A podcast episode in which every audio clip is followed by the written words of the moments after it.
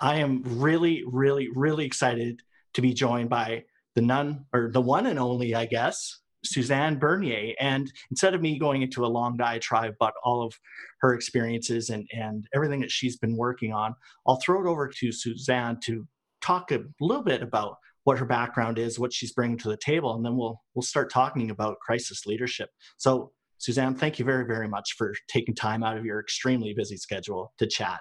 Thanks very much for having me, Daryl, and uh, I'd be I'm very happy to be able to share some of my experiences um, with those who this might be able to, to help. This conversation conversation might be able to help them um, as they lead um, their organizations through this or whatever crisis it may be in the future. I've been in emergency management now for over 23 years and uh, started off as a actually as a spokesperson for our emergency management ontario which was called emergency measures ontario back in the day.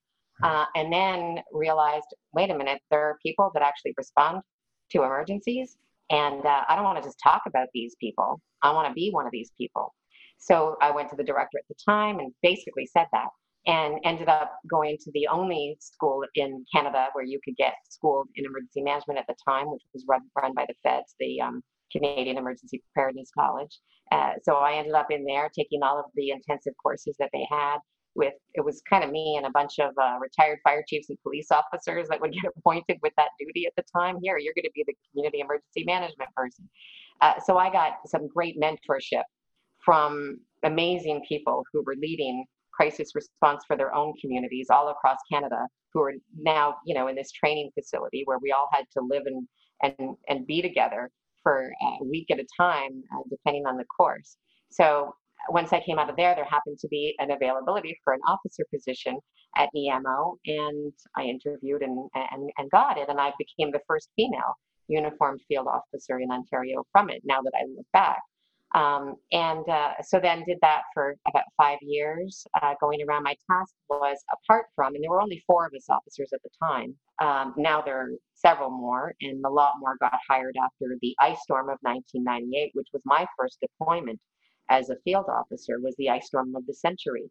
Um, so I got the job as an officer, and then a few months later, the ice storm of the century happened, and that was my first deployment. But as you know, the best way to learn is to be plunked in the middle of something like that, right? So I was able to learn so much from what is still the largest coordinated effort in response to a disaster in Canada, um, with the military and, and all sorts of levels of government and communities involved in that response for five weeks. Some areas did not have power. So did that. Uh, and then when there were not emergencies that I would get sent to, to work out of emergency operations centers with the leaders from various communities, whether it's in Ottawa or in a First Nations community in Peawanuck or anywhere in between, um, I've had the opportunity to be able to be in the emergency operations centers, working with those leaders to be able to help them and assist them. Um, and when there weren't emergencies going on, my role was I had about 44 communities in my area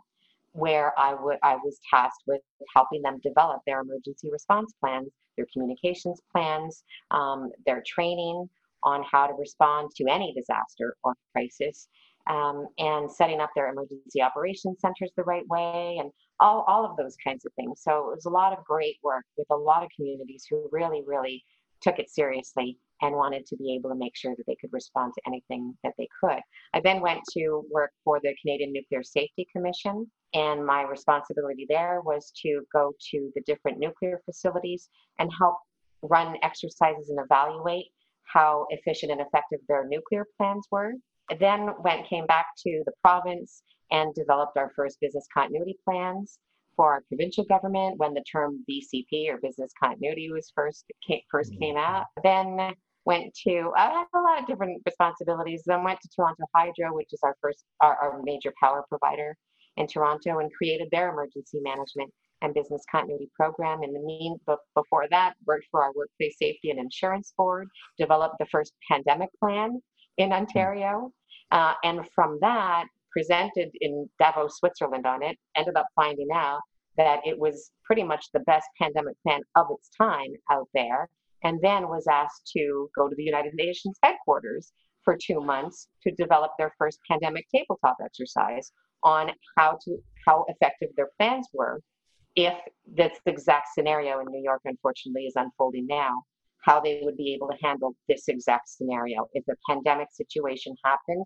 and hit specifically New York City, where how the United Nations would be able to still function and perform their roles in a global capacity. And I can tell you, I'm sure that they've been pulling out those plans um, for several weeks now to be able to respond to this. Well, let's hope they've been pulling right. out those plans because uh, both of us know that many a fantastic plan has stayed on the shelf and then it's afterwards hey right. we should have had a plan for this and it's yeah. like uh, we did and so then after that experience how did uh, wh- where'd you go from there so after that i yeah so then i was at i was at workplace safety and insurance board when i presented on the pandemic plan right that we created then took a leave of absence to be able to go the, to the UN headquarters and came back to WSIB. Um, and then I was asked by Toronto Hydro to then head up their emergency management and business continuity program. And then that was my uh, last real job, I guess, because in the meantime, as I was doing all of this work, I was also volunteering. That's how I chose to spend my time um, and my um, my resources was to be able to go to New Orleans and help volunteer after Katrina several times on a regular basis, as well as being able to go to New York after Hurricane Sandy. And that allowed me to get a lot better perspective on what's happening on the ground in these disasters that I normally would not have the, have the chance to be deployed to as a, an emergency management officer or, you know, the head of Toronto Hydro. I wouldn't be tasked with going um, to those areas. So I wanted to be able to get a really good insight. And the best way you can get an insight is to be able to be right there on the ground when it's happening. And if it takes you being volunteering to do that, well, then that, that's what I was able to do. Then, um, so I would I'd be going back and forth, and while I was with Toronto Hydro as well, and then I realized about two and a half years in um, to that role that I really needed to focus on what I had seen behind the scenes in New Orleans specifically about the heroic stories and how the empowering positive side of disasters and how ordinary people step up. And now more than ever, we need that public-private partnerships concept even more so. Um, and and so I wanted to promote that, and I wanted to write a book. And so I resigned from my full-time job to because I had this passion and commitment that I wanted to get positive messaging out to people and I wanted to share what really goes on behind the scenes and all everybody coming together um, to be able to get people through a disaster. And so I did that. I wrote a book, um, spent a couple of years kind of looking for these everyday heroes from these major disasters that everybody would have heard about from 9 11 uh, onwards, and then released that. It ended up being, it was just really a passion project for me and I wanted to be able to get these stories out. If it could inspire one person to mm-hmm. know how you could step up potentially, and you don't need a badge to be a hero, basically was the bottom line and the message. Even though all of our badge wearers and our first responders and our healthcare professionals, of course, are heroes, but um, there's a way that all of us can potentially offer our heroic talents during an emergency. So that's kind of what I focused on in the book. And then it kind of became pretty pretty popular in our industry, which I, I, wasn't even really thinking about that. And I got to speak at the White House uh, in 2016 because of it, where somebody from FEMA happened to be in the audience when I was talking about disaster heroes. And then FEMA had a, a big award ceremony in recognition of people and communities who were doing proactive things to be able to help in innovative ways before disasters hit. And so they have a, a ceremony every year and then in 2016, they asked if I would be the keynote speaker. And then I gave out copies of my book to all of the award winners who were amazing people from all over America. And since then, you know, um, it's been uh, it's been a, a ride uh, ever since. And uh, yeah, so I've been consulting. I've been speaking a lot uh, at different conferences around the world based on my experiences um, with so many different types of industries and uh, and disasters and so i there's so much to unpack and unfortunately we don't have enough time in the day. Because uh, very much like you i followed a similar path where i was volunteering in search and rescue and this is now over 30 years for me and i left my full-time corporate job in 2006 to make a difference and all those other things and and people typically ask me or they often ask me they ask me two questions. What's the worst thing you've ever seen and of course i'm not going to go into a you know the graphic detail of, of those types of things but then they ask like daryl why why do you do it? You see the worst. You see all the death and the destruction and you're surrounded by it. But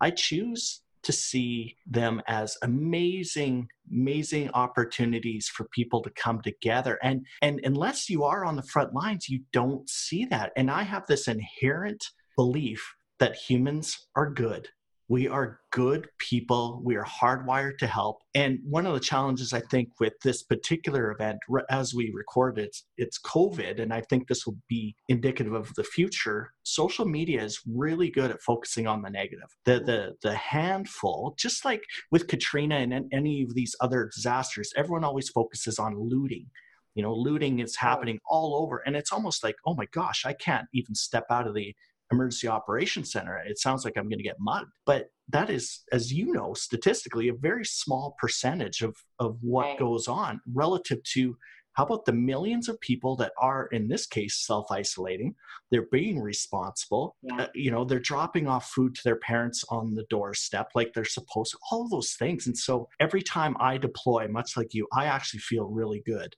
yeah. and i leave just thinking people are good you know and, and so I agree completely with your statement, and so much so that that really was why I was inspired to write the book in the first place was because I had been hearing in the media reports, and I used to be a media person. I used to be a journalist before I got into emergency management. That's a whole other story.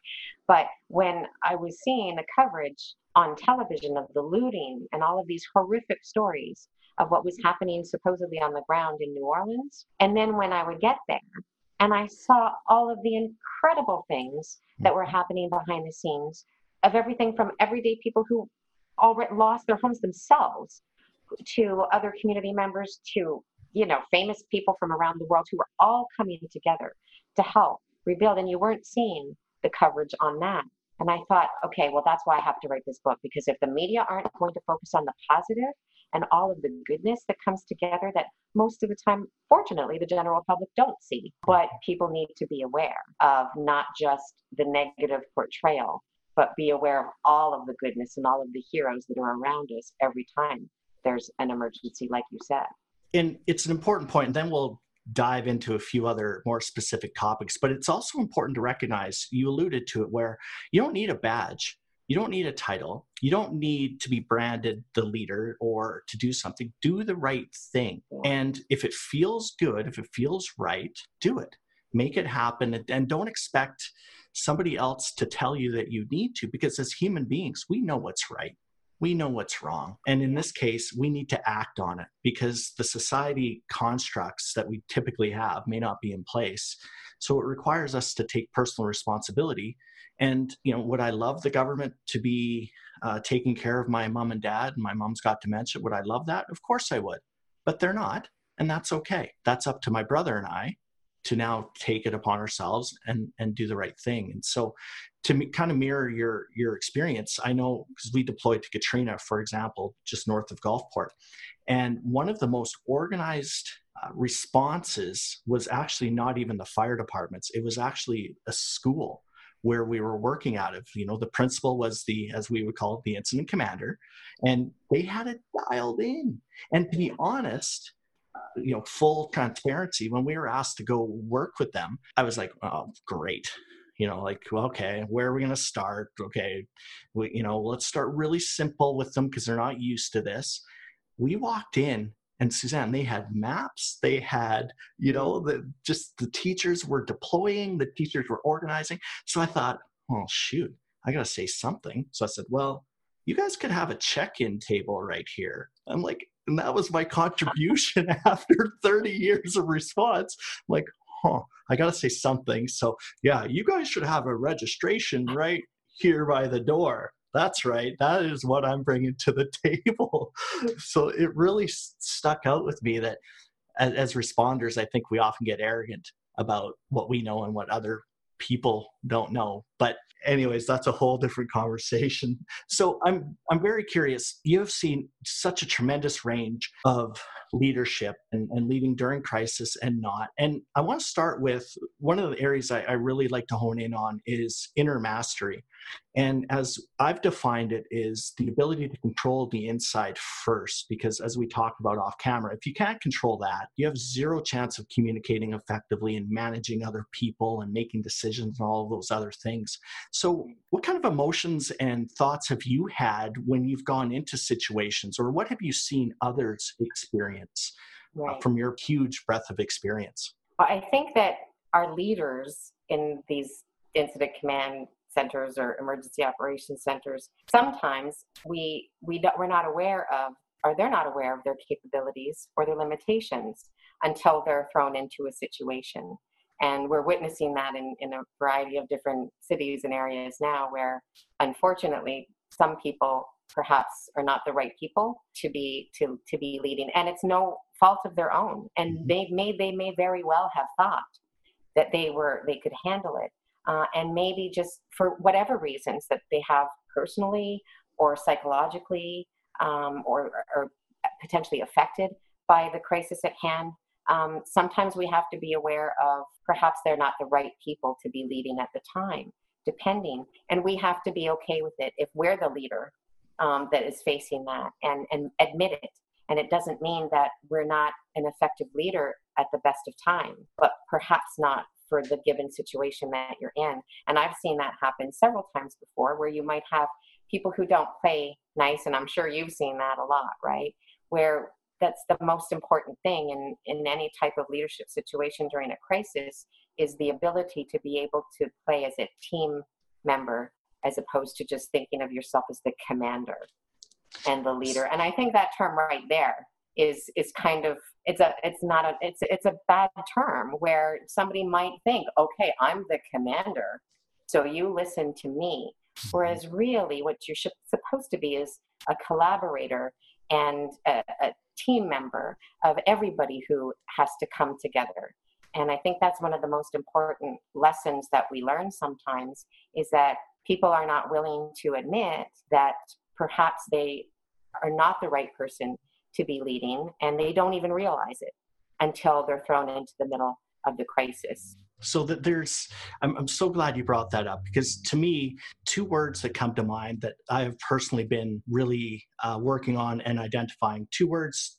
that we didn't hear 10 years ago around leadership. One is vulnerability, and two is empathy. And to your point, 10 years ago, Suzanne, you come to me, and to be honest and full transparency, you're not even from this world. And you're female and and and and and so there was no even recognition of any other expertise or any other emotional intelligence required around leadership. And that was the model that i was brought up in and you absolutely the same way. And i mm-hmm. think to your point fortunately we've seen the need to flip this around and the leader is here and the team is here. And so can you talk about what empathy means to you or how a leader could demonstrate empathy? Because during crisis in particular empathy i think should be a superpower and it's really difficult to yeah. for people to to reach. So in your experience what does empathy look like to you from a, a crisis leadership perspective?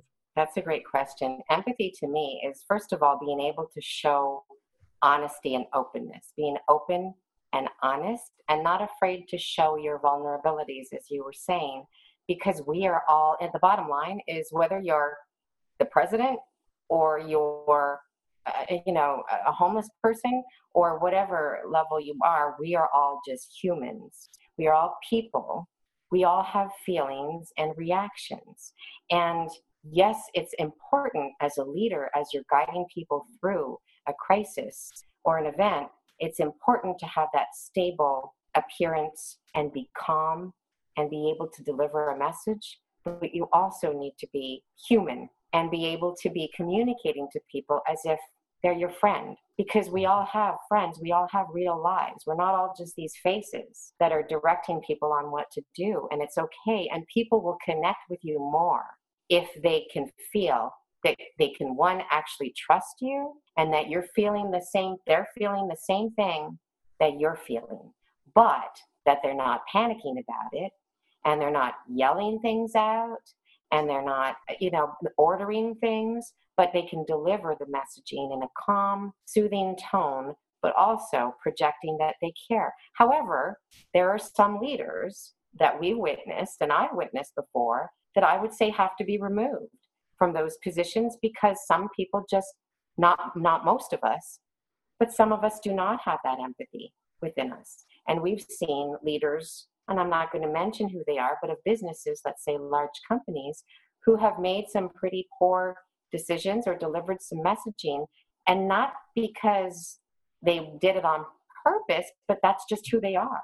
And some mm-hmm. people just don't have that within them. Well i would suggest that the people who don't have that within them, whether they're the CEO of a company or the the communication spokesperson, you need to have a face that is going to be someone who does have that compassion, is not just faking it, mm-hmm. because that's going to come through too. As a yeah. crisis communications person, I'm you know that's the first thing is openness and honesty, and people can tell if you're faking it or not. So we really have to take a good look at looking at who our leaders are and then making sure that they're the right fit. And perhaps they're not the most compassionate. Well, maybe those aren't the people that should be leading the decisions when we need compassionate people and to be specifically delivering the message to a general audience. And I think you've hit on a number of very important points. And that is really during crisis, we all have to recognize this is the human experience. We're all going through this together. And it doesn't matter if you're making $2 million or $2,000. Your community is now different. Maybe you're used to going to church. Maybe you're used to reaching out to friends.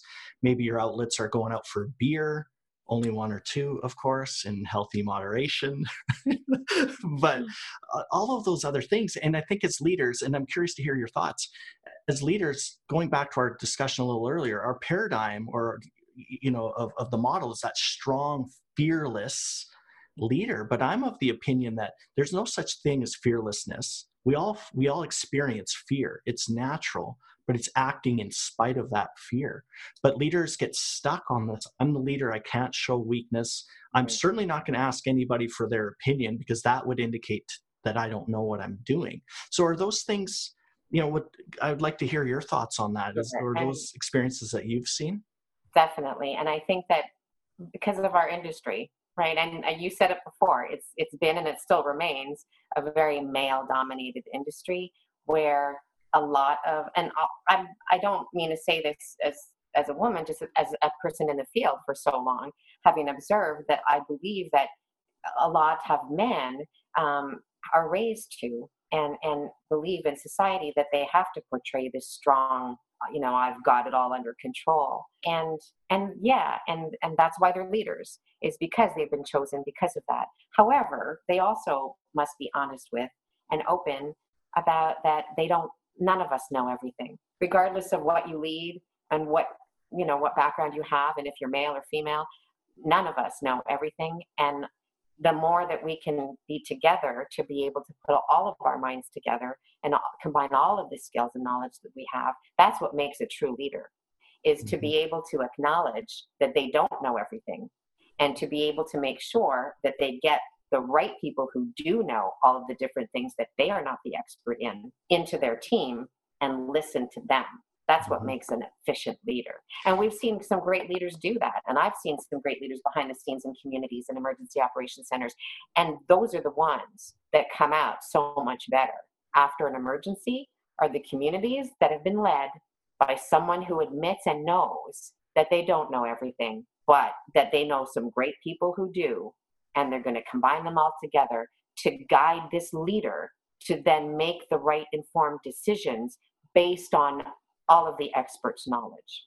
And really important couple of important points out of that. First of all as a male and we're not going to make this a male versus female but i i can say this isn't suzanne just defending her gender folks. I see it all the time and i'm guilty of it myself so full transparency. And also to you know, during crisis, and we could replace the word community with corporation, whether it be small, large, or whatever. So anytime that we use the word community, it's your organization maybe it's your nonprofit as well so uh, one thing that i've recognized and, and you talked about it is during crisis all of those conventional silos and those reporting structures and all of that expertise that exists within the organization normally it's pushed down pretty low but I think you talked about it, and we'll lead into a conversation about how we make decisions during crisis. But during crisis is now the time for that leader to reach into the organization, remove the three or four levels of bureaucracy and reporting structure, and get them into the room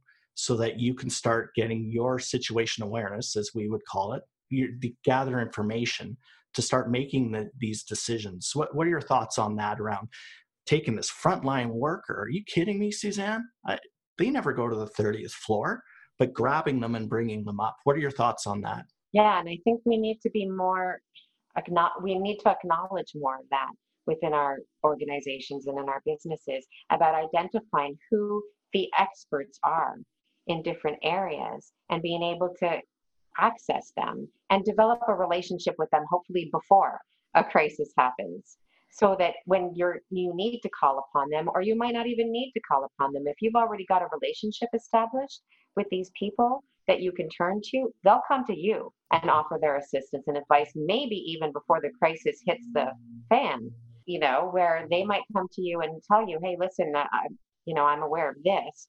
If you've already got that relationship that's what also really makes a good leader is for people being able to feel like you're open enough that they can come to you to be able to potentially share some of the knowledge that they're seeing that may prevent you from having to lead through a crisis if you've already mm-hmm. established and you've acknowledged who those experts are.